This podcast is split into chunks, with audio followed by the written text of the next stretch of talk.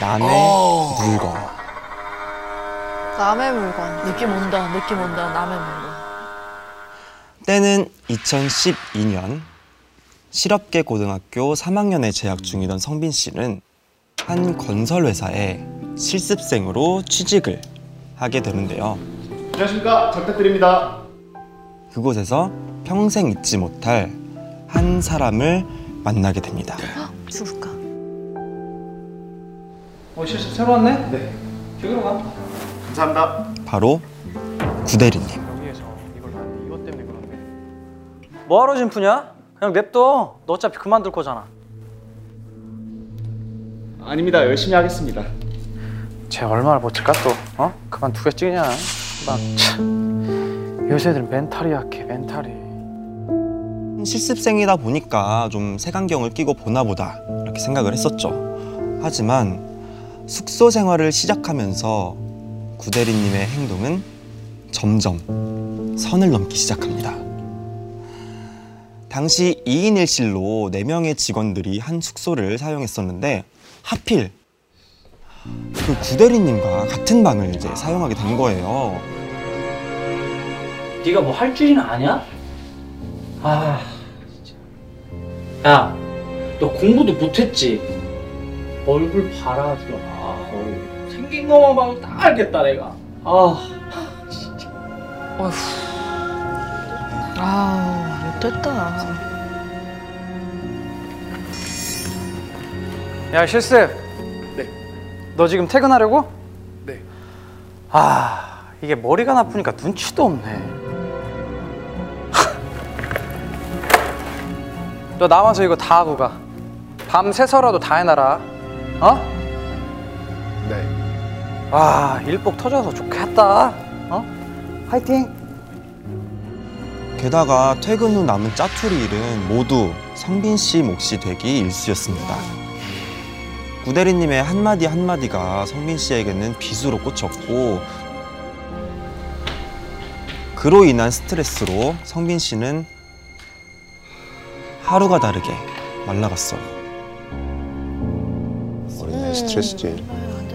그러니까 점점 이전 실습생들이 빨리 그만둘 수밖에 없었던 이유가 있던 건 아닐까. 혹시 그게 저 구대리 때문은 아닐까. 맞아.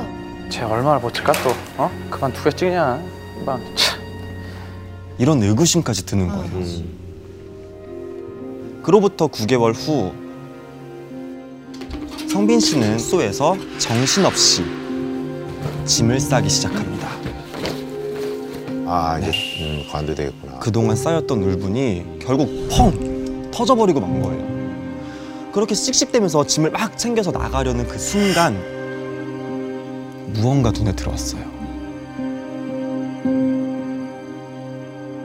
구대리님 책상 위에 있는 은반지. 오. 평소에 구대리님이 밤낮으로 닦아가면서 되게 애지중지 했던 게 기억이 나는 거예요. 분노가 치밀었던 성빈 씨는 그 반지를 움켜줍니다. 그리고 주머니에 넣어버렸어요. 너도 어디 한번 당해봐. 이런 심정이었던 거예요. 어. 복수야 복수. 음. 너무 열받으니까.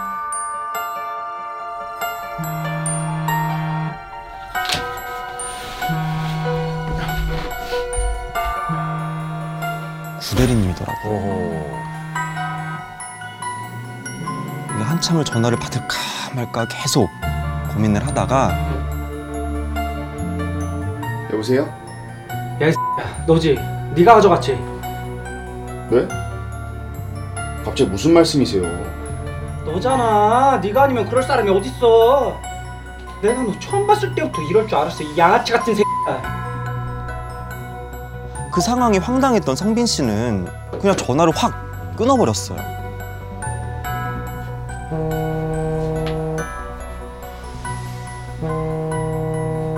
그 후로 전화가 불이 난 듯이 연달아 계속 울리는데 그것 또한 전부 무시해버렸죠. 그랬더니 포기했는지 뭐 잠잠해지는 것 같더라고요. 그래서 성빈 씨가 고민에 빠진 거예요. 이 반지를 돌려줘야 되나? 어? 응. 그런 생각이 드는 거예요. 응. 근데 그때 대리님 때문에 힘들었던 그 나날들이 이게 머리가 나쁘니까 눈치도 없네. 얼굴 봐라주. 아우 생긴 것만 봐도 다 알겠다 내가. 아 내가 너 처음 봤을 때부터 이럴 줄 알았어. 이 양아치 같은 새. 머릿속에 막 스치면서 전화기에 대고 막 욕하고 소리 질렀던. 것까지 막 떠오르는데 이 분노가 막 스멀스멀 올라오는 거예요. 찾아가서 또 주기도 또. 네. 결국 성빈 씨는 그 반지를 책상 서랍에 던져버립니다. 그리고 문을 닫아버렸어요. 그 후 얼마 지나지 않아서 성빈 씨는 군입대를 하게 됐고요.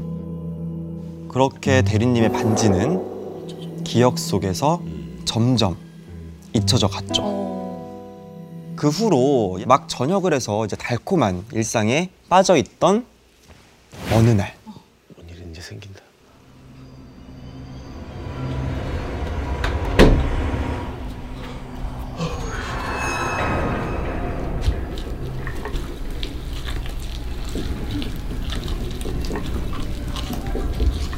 뭐 먹는 소리 아니야? 뭔가 불쾌한 그 소리. 너무 먹는 소리인데 개벌스럽게 먹는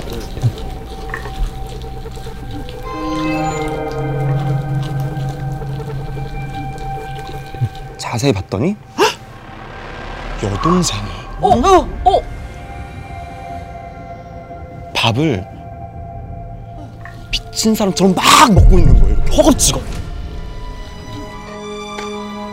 아씨 깜짝이야. 야, 너 불도 안 켜고 뭐해?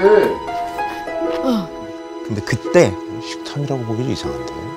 어둠 속에서 뭔가 반짝거리는 게 보이는 거예요. 어? 뭐야? 서랍 속에 넣어놨던 구대리님 반지. 아, 끼고 있었구나.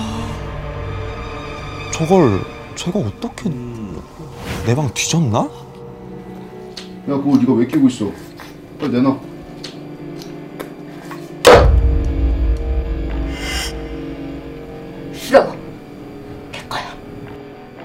왜 네 거야? 이게 미쳤나? 빨리 내놔. 빨리 줘. 손에 있는 반지를 억지로 막 빼내려는데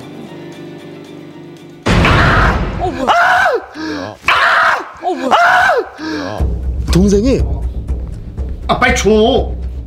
아 빨리 달라고.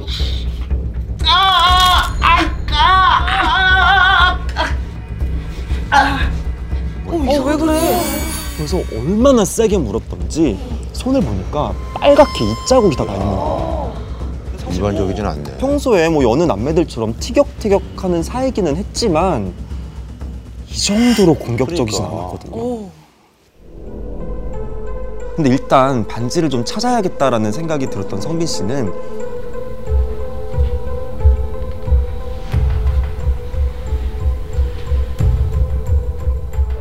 동생이 잠들 때까지 한참을 기다리다가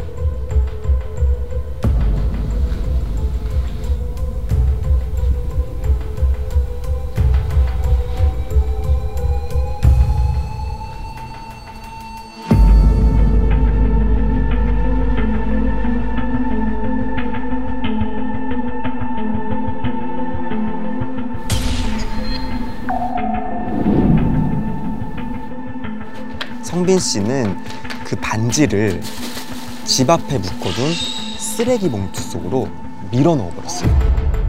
어. 아, 뭔가 잘못될 것 같은데? 어떡해. 그리고 다시 이제 방에서 자고 있는데 저 어디선가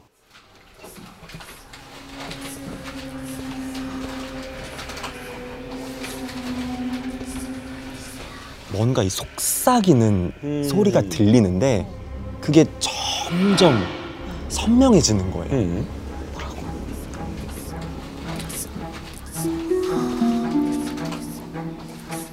새까만 어둠 속에서 머리를 산발한 처음 보는 여자가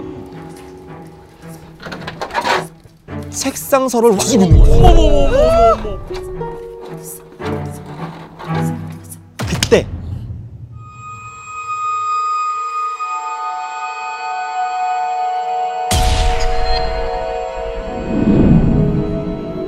여자 얼굴이 끔찍한 상처로 막 피범벅이 되어 있는 거예요.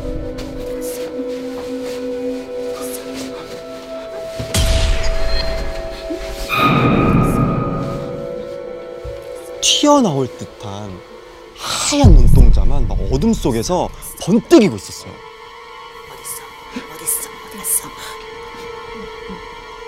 어느새 성빈 씨 앞까지 다가온 그 여자가 어디 갔어? 어디 갔어? 오빠. 오빠. 반지 어딨어, 오빠? 어, 이것도 현실과 겹치네. 아, 말, 말도 안 되는 거잖아요. 아니 분명 처음 보는 여자가 또렷하게 보였단 말이에요. 어떻게 된 거지? 내 반지 어딨냐고. 왜 이래? 너 미쳤어? 반지 없어. 반지 버렸어. 동생 눈이 믿을 수 없다는 듯이 커다래지더니 점점 분노로 막 일그러지는 게 보이는 거예요. 바로 그때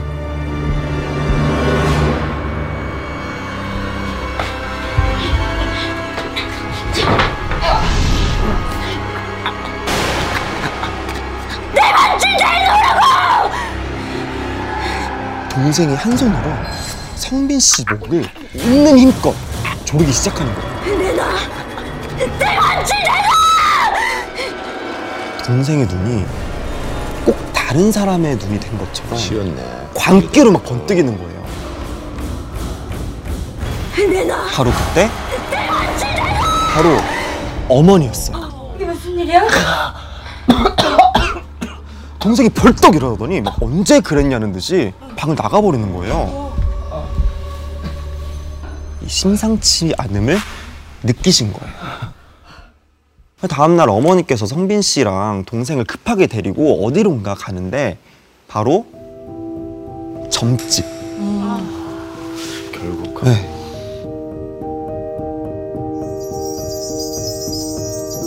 무당이 한참을 아무 말도 하지 않고 앉아 있는 게 좀 이상한데? 모르나? 네, 이렇게 생각을 한 거예요. 뭐야? 엄마 가요. 그냥 정신과나 가보는 게 나을 것 같아. 그렇게 성빈 씨가 자리에서 일어나려는 그 순간 딸 뱃속에 악재가 있어. 세상에 나와보지 못한 영이 뱃속에 있네. 이게 뭐야? 또 뱃속에 있다고? 그 말을 들은 어머니는 사색이 됐어요. 그리고 동생을 거의 끌고 가다시피 산부인과로 데리고 갑니다. 동생이 뭐 임신한 줄 알았나 보다. 근데 동생 뱃속에 애기가. 반지, 그걸 먹었네. 반지가 들어있는 거예요. 근데 반지를 분명히 버렸잖아요. 그렇잖아요. 쓰레기. 응. 근데 그걸 어떻게 찾은 건지 그리고 그게 왜 동생 뱃속에 있는 건지. 근데 그때 이 반지에 뭐가 있구나. 뭐가 있다. 구대리. 분명히 뭐가 있다 싶었던 거예요. 그리고 구대리님한테 전화를 그렇지. 했어요. 반지를 돌려줘야겠다. 네, 결심했던 거예요. 그러니까. 지금 가신 번호는 없는 번호입니다. 지금 가신 번호는 없는 번호입니다. 몇 년 만에 하는 연락이라서 좀 번호가 바뀌었나 싶어서 평소 구대리님과 좀 친하게 지내셨던 김대리님에게 전화를 드렸어요. 아, 네, 대리님 혹시 그 구대리님 바뀐 연락처 아세요? 갑자기 왜? 아, 그 구대리님 반지를 제가 들고 있어서요. 그거 진짜 네가 들고 있었어? 야 그것 때문에 구대리가 얼마나 마음고생했는지 아냐? 근데 김대리님이 한참을 머뭇거리시면서 말을 못 이으시는 거예요. 뭐야? 구대리 죽었어 2년 전에 교통사고로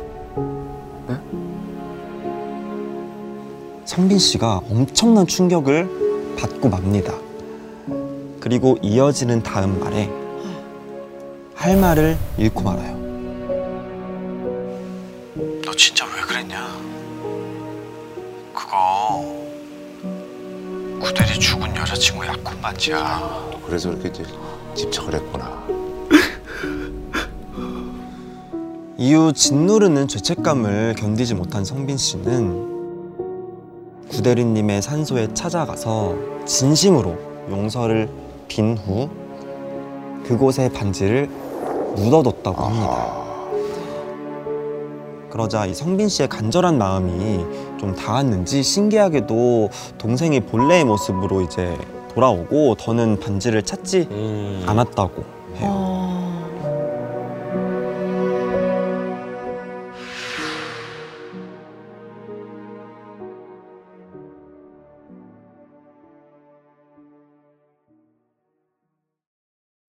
더 많은 이야기는 목요일 밤 MBC 심야 괴담회에서 들을 수 있습니다.